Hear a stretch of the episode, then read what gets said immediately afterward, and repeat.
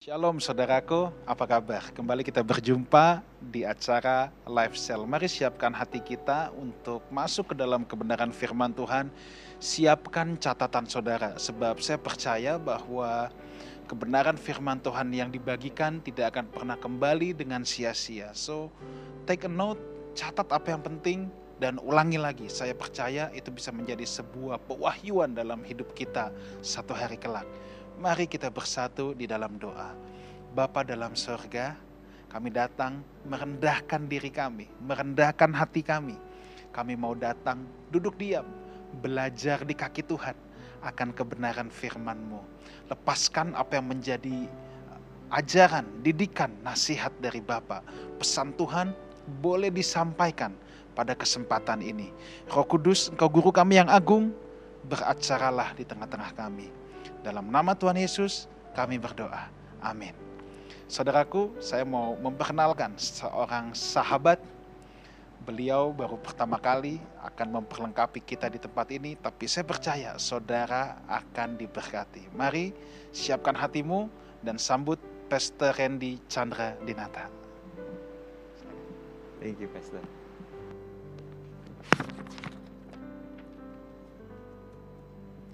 Terima kasih Pastor Wigan buat kesempatannya, dan Shalom Lifehouse Family, apa kabar? Senang sekali saya Randy Chandra Dinata boleh menyapa saudara sekalian di kesempatan kali ini. Sebuah kesempatan yang indah, kita boleh kembali merenungkan firman Tuhan dan kita sama-sama bertumbuh di dalam kebenaran. Karena kita percaya kebenaran itu yang akan memerdekakan setiap kita. Amin saudara. Hari ini saya akan bahas satu tema yang berjudul Setia dalam Perkara Kecil. Setia dalam perkara kecil. Kita buka Alkitab kita dari Lukas 16 ayat yang ke-10 sampai yang ke-13. Ya, perikopnya pun berjudul Setia dalam Perkara yang Kecil, Nasihat. Ya, ini menjadi satu hal yang penting saudara, karena bagaimana kita akan membahas hal ini berhubungan sekali dengan perspektif kita, cara pandang kita mengenai uang. Saudara, ya ini menjadi satu hal yang menarik. Ya, setia dalam perkara yang kecil. Ya, bentuknya adalah eksposisi ayat 10 sampai 13 saya akan bahas untuk saudara sekalian. Kita mulai dari ayat yang ke-10. Barang siapa setia dalam perkara-perkara kecil, ia setia juga dalam perkara-perkara besar. Dan barang siapa tidak benar dalam perkara-perkara kecil, ia tidak benar juga dalam perkara-perkara besar. Saudara, kalau kita baca ayat ini, tentunya kita akan menemukan atau mengambil satu kesimpulan. Dan kesimpulan ini pun tidak bertentangan dengan apa yang dunia ini kenal. Bahwa setiap orang yang melakukan segala sesuatunya dengan baik, dengan penuh tanggung jawab, dengan penuh integritas, walaupun itu adalah perkara-perkara kecil, maka dia akan dipercaya sesuatu yang besar kemudian hari. Ya, dan ya kita ambil contoh misalkan seorang office boy gitu ya, memulai karirnya di dalam satu perusahaan, menjadi seorang office boy yang selalu datang on time, selalu siap sedia ketika ada yang membutuhkan pertolongan, bahkan ketika ada mungkin uang yang tertinggal dalam jumlah yang besar, dia tidak ambil itu sendiri tapi dia kembalikan kepada perusahaan. Ya, dari situ mulai terbangun ya nilainya, integritasnya di dalam kehidupan office boy ini. Sampai akhirnya dipercaya lebih jauh lagi ya, jadi karyawan. Dari karyawan, dia karyawan yang sangat baik, karyawan yang teladan, akhirnya menjadi seorang supervisor. Ya, wah ini satu promosi yang luar biasa saudara ya. Dari supervisor jadi manajer, lama-lama jadi direktur saudara. Ya, ini satu jenjang karir yang sangat luar biasa ya bagi seorang yang tadinya office boy. Dan ini pasti kita sering kali dengar cerita-cerita seperti ini ya, atau kisah-kisah inspirasi seperti ini. Bagaimana jika seorang itu dipercaya dalam perkara-perkara kecil, dia melakukannya dengan setia, maka ia juga akan setia dalam perkara-perkara besar. Orang-orang akan melihat dia sebagai seorang yang bertanggung jawab, berintegritas, sehingga akan dipercayakan banyak hal besar di dalam kehidupannya. Nah saudara, kalau kita memandang ayat 10 ini dan kita mengambil kesimpulan seperti itu, Tentunya pemahaman seperti itu tidak salah, saudara ya. Itu pemahaman yang kita kenal, bahkan dunia ini kenal. Tapi kalau kita mau perhatikan by konteks, apa sih yang dimaksud Lukas 16 ayat 10 sampai 13 ini, saudara? Ya, kita harus perhatikan seperti itu. Pada dasarnya apa yang dimaksud ini kita bisa temukan di ayat yang ke-11 ya. Ayat 11 bilang seperti ini, saudara. Jadi, jikalau kamu tidak setia dalam hal mamon yang tidak jujur, siapakah yang akan mempercayakan kepadamu harta yang sesungguhnya? Nah, saudara, dari kata perkara kecil lalu ada istilah perkara besar, dan lalu di situ ada dikatakan mamon yang tidak jujur dan juga harta yang sesungguhnya. Nah, kalau kita lihat konteksnya tentu kita tidak akan dengan mudah bisa menyimpulkan, oh perkara kecil itu tadi office boy ya kan, hal-hal yang remeh, hal-hal yang dipandang sebelah mata, lalu perkara besarnya itu jadi manajer, jadi director, jadi seorang presiden bahkan. Ya, kalau kita lihat konteksnya bukan seperti itu, saudara ya. Kita akan temukan bahwa di sini ada perkara kecil yang paralel dengan mamon yang tidak jujur. Lalu perkara besar itu paralelnya dengan harta yang sesungguhnya. Nah, sekarang yang jadi pertanyaan adalah apa sih yang dimaksud dengan mamon yang tidak jujur, saudara ya. Karena bahasa Indonesia mungkin sedikit membingungkan, mamon yang tidak jujur maksudnya itu apa? Nah, dari mamon yang tidak jujur itu sebenarnya bahasa Inggrisnya adalah untrue wealth.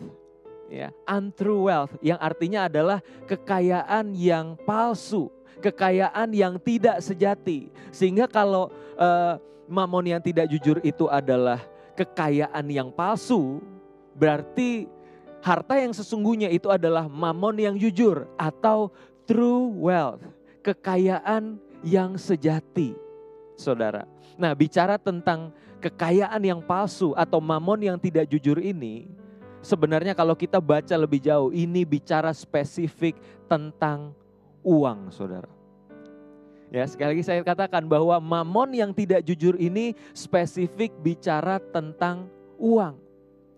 Nah, lalu yang jadi pertanyaan adalah mengapa uang, mengapa kekayaan dunia itu dikatakan sebagai mamon yang tidak jujur? Mengapa kekayaan dunia ini disebut sebagai kekayaan yang palsu, saudara? Nah, saya mau katakan satu hal, bahwa ketika seseorang di dalam kehidupan ini memiliki berbagai fasilitas, kekayaan, kenikmatan hidup, lalu di dalam perjalanannya apapun yang dia butuhkan itu bisa didapatkan, bisa diselesaikan dengan uang. Ya, misalkan awalnya nggak punya mobil, punya uang dia bisa beli mobil. Tadinya nggak punya rumah, tadinya ngontrak, punya uang bisa beli rumah. Bahkan tadinya nggak punya pasangan, punya uang. Wah, cewek-cewek bisa mendekat tuh, saudara ya. Dan banyak hal lain bisa diselesaikan dengan uang. Ya, mulai dari barang-barang, lalu mungkin bisa tersandung masalah-masalah di dalam hukum. Ya, kita harus akui, saudara, praktek kehidupan ini kita menemukan bahwa bahkan orang yang punya masalah hukum, jika dia punya kekuatan berdasarkan uangnya, dia bisa membayar, dia bisa menyogok, saudara. Sehingga apapun dia pikir, oh dalam hidup ini beres semua. Dengan uang aku bisa menyelesaikan segala sesuatunya. Nah, mengapa dikatakan kekayaan ini palsu, saudara? Karena sampai satu titik di mana kematian itu menghampiri dia. Ada sebuah tahta pengadilan, di mana pengadilan ini adalah pengadilan yang adil. Karena hakimnya adalah hakim yang sangat agung, hakim dari atas segala hakim, yaitu Tuhan Yesus sendiri. Dan ketika dipertanyakan apa yang telah kau buat selama hidup ini, dia mulai meraba-raba dompetnya, dia mulai mencari-cari dompetnya dan dia bilang, berapa yang aku harus bayar untuk menyelesaikan perkaraku dengan hakim yang ini. Dan menjadi sangat menyesatkan, menjadi sesuatu yang sangat palsu.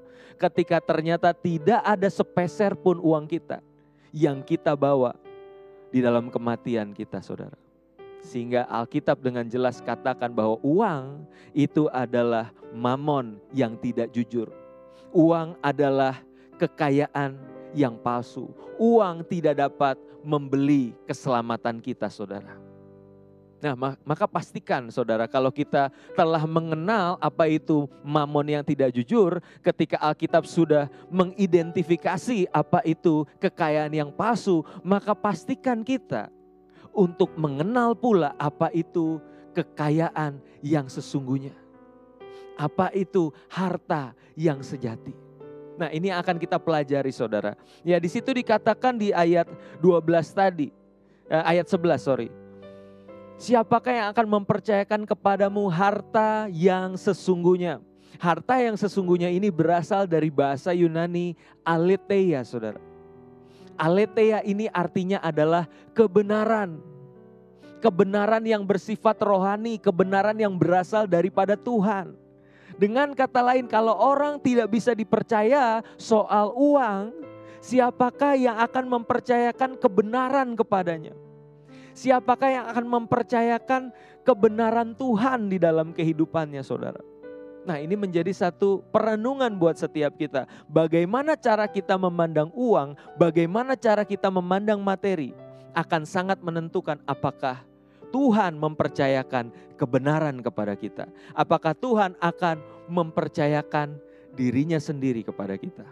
Ya, kita baca Alkitab, Yohanes 2, Lukas 16-nya boleh tetap di... tahan saudara, diberikan penanda. Kita ke Yohanes 2 ayat 24 sampai 25. Dari ayat 23 di situ dikatakan seperti ini. Dan sementara ia, Yesus di Yerusalem selama hari raya Paskah, banyak orang percaya dalam namanya karena mereka telah melihat tanda-tanda yang diadakannya. Ayat 24 menarik saudara. Tetapi Yesus sendiri tidak mempercayakan dirinya kepada mereka karena ia mengenal mereka semua. Ayat 25, dan karena tidak perlu seorang pun memberi kesaksian kepadanya tentang manusia, sebab Yesus tahu apa yang ada di dalam hati manusia. Wow saudara, ternyata untuk datang lalu mencari Yesus saja, itu tidak berarti seseorang itu akan dipercayakan diri Yesus kepadanya. Ayat 24 itu perlu digarisbawahi saudara. Yesus tidak mempercayakan dirinya kepada mereka. Ya, dan di sini bicara bahwa Yesus itu tidak perlu mendengar kesaksian tentang manusia karena Yesus mengenal isi hati manusia. Maka yang jadi pertanyaan buat kita sekalian saudara, buat refleksi kita masing-masing adalah, siapa yang kita cari saat kita menghampiri Yesus? Apa yang kita inginkan di dalam kedalaman hati kita? Apakah pribadi Yesus atau sesuatu selain Yesus? Ya, karena bisa saja orang berpuluh-puluh tahun, belasan tahun datang ke gereja, mendengarkan firman Tuhan, duduk, beribadah, bahkan melayani. Tapi ironisnya Yesus tidak mempercayakan dirinya kepada orang tersebut. Why? Karena ternyata jauh di dalam hatinya Yesus temukan. Tidak ada kemurnian mencari Yesus. Yang ada adalah hal-hal lain selain Yesus. Bisa berkat materi, ya, bisa cita-citanya sendiri, ambisi pribadinya sendiri. Nah, ini yang menjadi pertanyaan buat setiap kita saudara. Sudahkah kita punya hati yang murni? Hati yang selalu rindu untuk Roh Kudus menyatakan apa sih yang menjadi motivasiku dalam mengikuti Yesus. Ya, karena saya percaya ketika Tuhan temukan kita setia dalam perkara-perkara yang kecil ini, yaitu bicara uang dan juga kekayaan materi, maka Tuhan pula akan mempercayakan pribadinya sendiri, kebenarannya kepada setiap kita. Amin saudara, ya. Ini satu hal yang sangat penting. Nah, berikutnya saudara, mungkin yang jadi pertanyaan buat setiap kita adalah, bagaimana cara saya sebagai seorang percaya yang tinggal di dunia yang penuh dengan penawaran-penawaran, godaan-godaan materialisme, bagaimana saya bisa setia dalam hal tersebut? Ya, tentunya saya tidak katakan ini adalah perkara yang mudah saudara. Ya, kita jalan ke mall, kita lihat keindahan dunia, kita sangat mungkin untuk tergoda, sangat mungkin untuk terjatuh ke dalam godaan-godaan tersebut. Namun ada beberapa langkah praktis ya saudara yang kita harus coba untuk hidupi ketika bicara tentang setia dalam perkara kecil. Yang pertama adalah belajarlah untuk jadi pribadi yang tidak money oriented. Jangan apa-apa selalu diukur berdasarkan untung dan rugi. Di dalam kerjaan kita, di dalam pelayanan kita selalu kita tanya dulu, oke, aku mau melakukannya. Tapi untungnya apa buat aku? Semakin besar jasa atau pengorbanan yang kita buat, harusnya kita berharap, oh, yang kita dapatkan juga semakin besar. Nah, kalau kita selalu berpikiran money oriented, saudara, kita tidak akan lolos, kita tidak akan lulus dari kesetiaan dalam perkara yang kecil. Ya, termasuk juga dalam pelayanan, saudara, itu ditemukan. Ada orang-orang yang menjadikan untung dan rugi itu jadi orientasi dalam pelayanannya. Ya, ini gak usah jauh-jauh, saya sendiri jadi contoh ya. Saya beberapa tahun yang lalu punya satu kegerakan untuk menjangkau anak-anak di sekolah. Namanya AYS, saudara, Adopt Your School. Saya datang ke sekolah-sekolah, saya membagikan firman Tuhan, saya memuridkan, saya membangun hubungan dengan anak-anak di situ. Dan beberapa kali saya diundang untuk melayani di sekolah, saudara ya.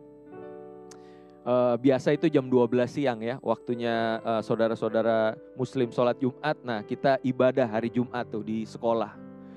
Waktu itu tempatnya cukup jauh, saudara, dan saya harus berangkat naik ojek online ya, karena jalanan macet saya naik ojek online.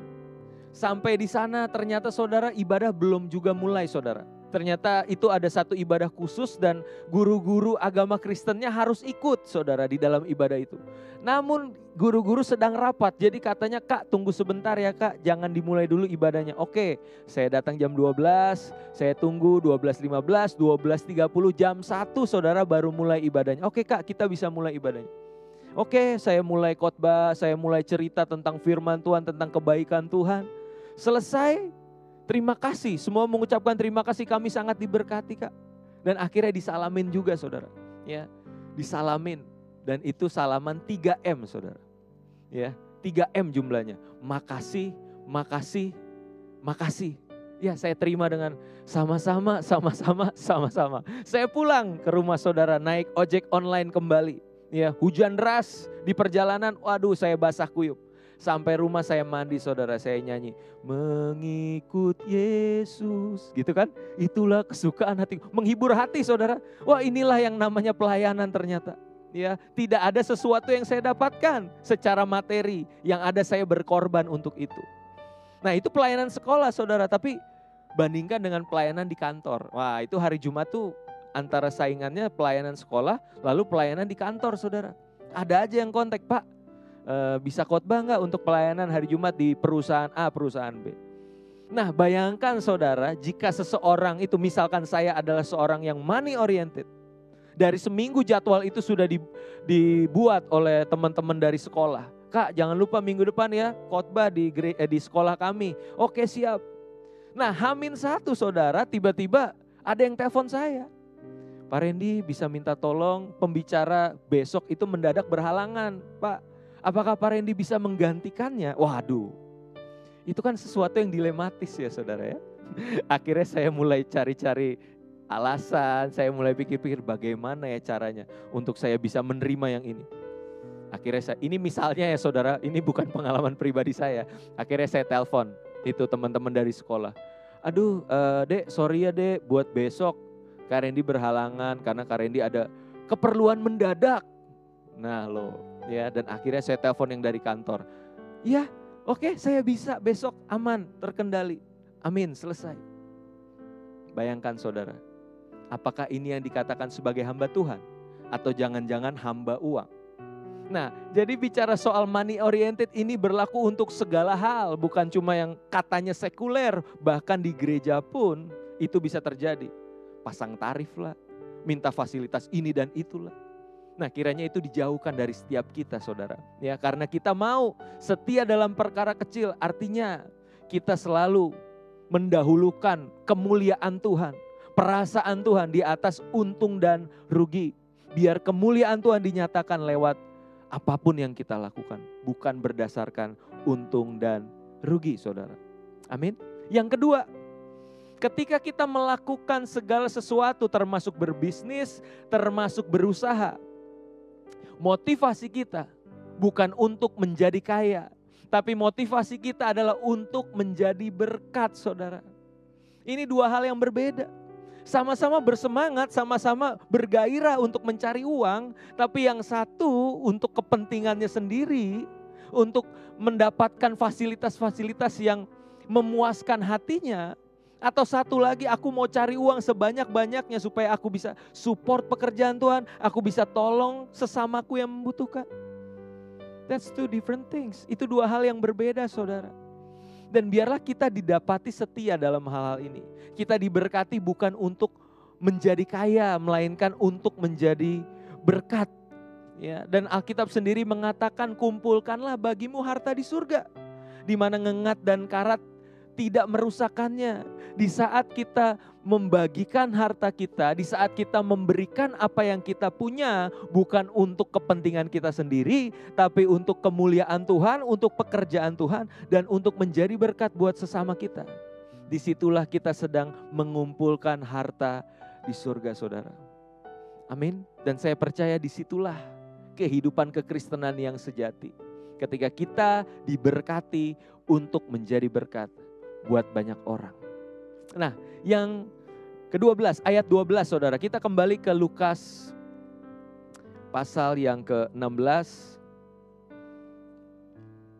ayat yang ke-12. Firman Tuhan berkata seperti ini. Dan jikalau kamu tidak setia dalam harta orang lain, siapakah yang akan menyerahkan hartamu sendiri kepadamu?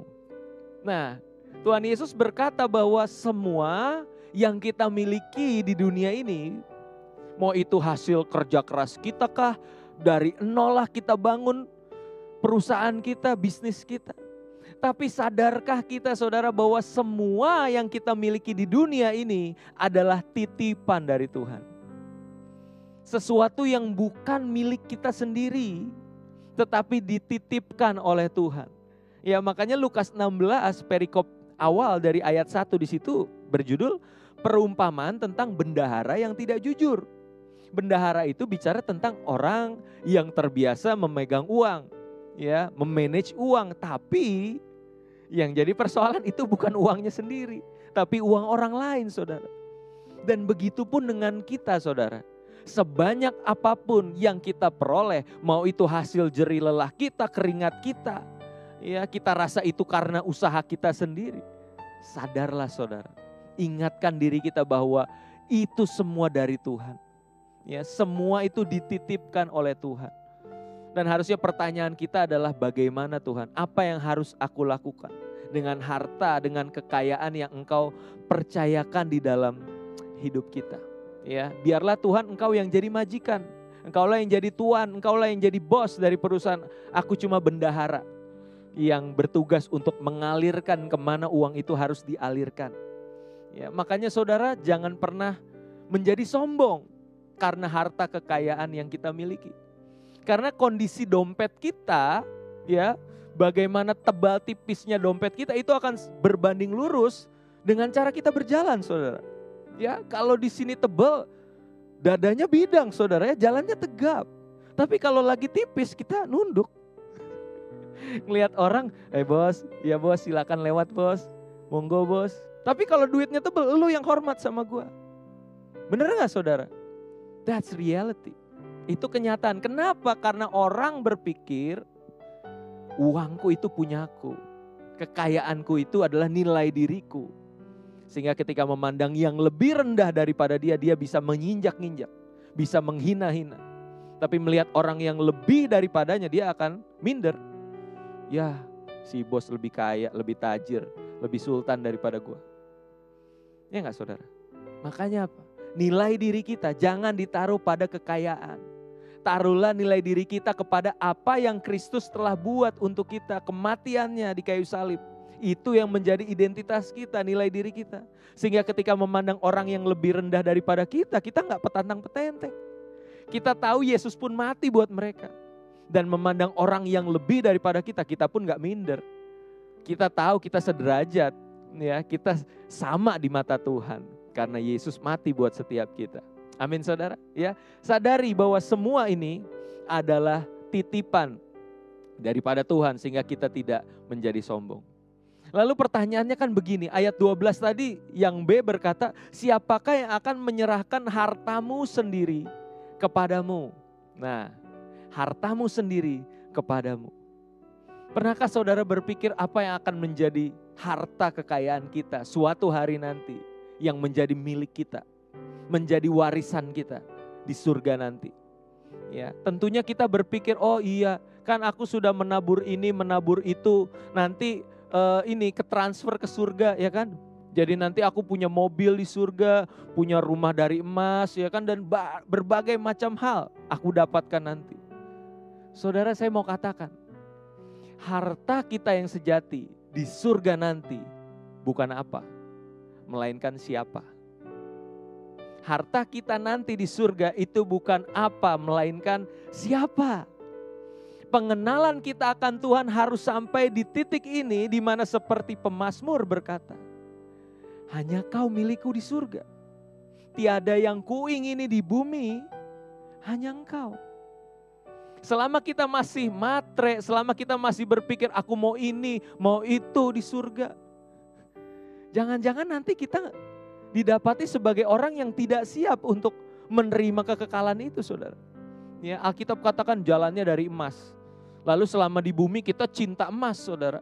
Sehingga ketika sampai surga kita malah perhatiin jalanan, kita congkel-congkelin, kita kantongin.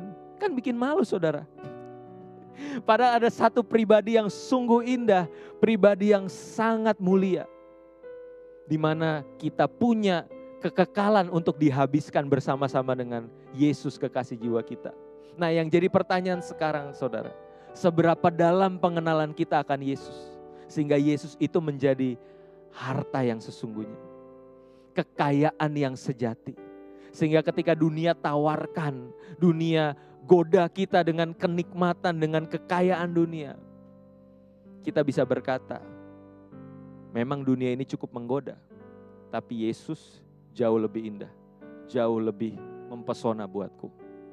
Amin, saudara. Ya, kita lanjut ke ayat terakhir, ayat 13. Seorang hamba tidak dapat mengabdi kepada dua tuan, karena jika demikian ia akan membenci yang seorang dan mengasihi yang lain. Atau ia akan setia kepada yang seorang dan tidak mengindahkan yang lain. Kamu tidak dapat mengabdi kepada Allah dan kepada Mammon. Ya, saya mau katakan saudara bahwa saingan Tuhan Yesus itu bukan makhluk halus, melainkan cinta akan fulus. Ya, berapa banyak dari kita yang meninggalkan Yesus untuk menyembah makhluk halus atau menyembah setan? Saya rasa gak ada, sedikit sekali saudara yang lebih menginginkan setan daripada Tuhan. Tapi kalau bicara tentang uang, berapa banyak orang yang meninggalkan Tuhan karena uang. Maka sadari saudara bahwa saingannya Tuhan itu kecintaan akan uang. Ya. Maka kita harus memilih, Alkitab katakan we have to choose. Kamu akan menyembah Tuhan atau menyembah kepada Mammon, mengabdi kepada Tuhan atau mengabdi kepada Mammon. Ya. Sekali lagi saya ingatkan, pengenalan kita akan Tuhan itu yang akan menentukan kepada siapa kita menyembah, kepada siapa kita mengabdi. Semakin dalam kita mengenal Yesus, maka kita akan semakin kuat, semakin teguh untuk memilih Yesus dari segala macam godaan yang mungkin ada. Kita akan katakan bahwa Yesus, engkau jauh lebih berharga dari segalanya. Yesus, hanya kau milikku di surga dan di bumi ini tiada yang kuingini selain engkau, selain kerajaanmu dan kebenaranmu. Amin saudara. Ya, saya berharap 4 ayat yang singkat ini tapi cukup padat penjelasannya. Saya berharap kita bisa merenungkan dan kita didapati sebagai orang-orang yang setia dalam perkara-perkara yang kecil. Semua yang ada di dunia ini, perkara yang kecil, perkara besar. Kita berjumpa dengan Yesus, kita menikmati persekutuan kekal bersama Dia. Kita memerintah bersama Dia, itu perkara yang besar. Amin saudara. Jadilah hamba Tuhan yang mempergunakan uang untuk mempermuliakan Tuhan. Jangan sebaliknya. Jadi hamba uang yang mempergunakan Tuhan untuk kepentingan sendiri. Amin. Mari kita berdoa. Bapa dalam surga, kami mengucap syukur Tuhan Yesus buat kesempatan kali ini. Kami boleh mendengarkan kebenaran firman-Mu. Biarlah Tuhan setiap kami boleh bertumbuh untuk menjadi anak-anak Tuhan yang didapati Tuhan setia dalam perkara kecil. Kami tahu Tuhan, mungkin kebiasaan kami, mungkin budaya yang terbentuk dari dunia ini membuat kami menjadi materialistis, membuat kami jadi cinta akan dunia ini. Tapi satu hal yang kami tahu, ketika kami berjumpa dengan Engkau, ketika kami mengalami Engkau, ketika kami berjalan di dalam pengenalan kami akan Engkau, kami akan dapati bahwa Engkau jauh lebih indah, Engkau jauh lebih mulia dari segala harta di dunia ini. Terima kasih Tuhan Yesus, berkati jemaat-Mu Tuhan di Lifehouse Family, community ini Tuhan, berkati Pastor Wigan dan seluruh pengerja yang ada Tuhan. Biar setiap kami boleh didapati setia sampai akhir. Mari kita siapkan hati kita, kita terima berkat-berkat yang daripada Tuhan. Tuhan Yesus memberkati engkau, Tuhan Yesus memberkati keluargamu, Tuhan Yesus memberkati pekerjaanmu, Tuhan Yesus memberkati studimu, Tuhan Yesus memberkati ibadah dan pelayananmu, biar apapun yang tanganmu kerjakan dibuatnya berhasil dan beruntung. Engkau diberkati untuk menjadi berkat buat banyak orang. Oleh karena itu terimalah segala berkat yang daripada Tuhan. Kasih karunia dari Bapa kita di sorga, cinta kasih dari Tuhan kita Yesus Kristus, pimpinan pengurapan penghiburan Roh Kudus boleh menjadi bagian hidup kita. Mulai hari ini sampai Maranatha, Yesus datang kedua kali. Semua yang diberkati Tuhan sama-sama kita katakan, amin. Tuhan Yesus memberkati.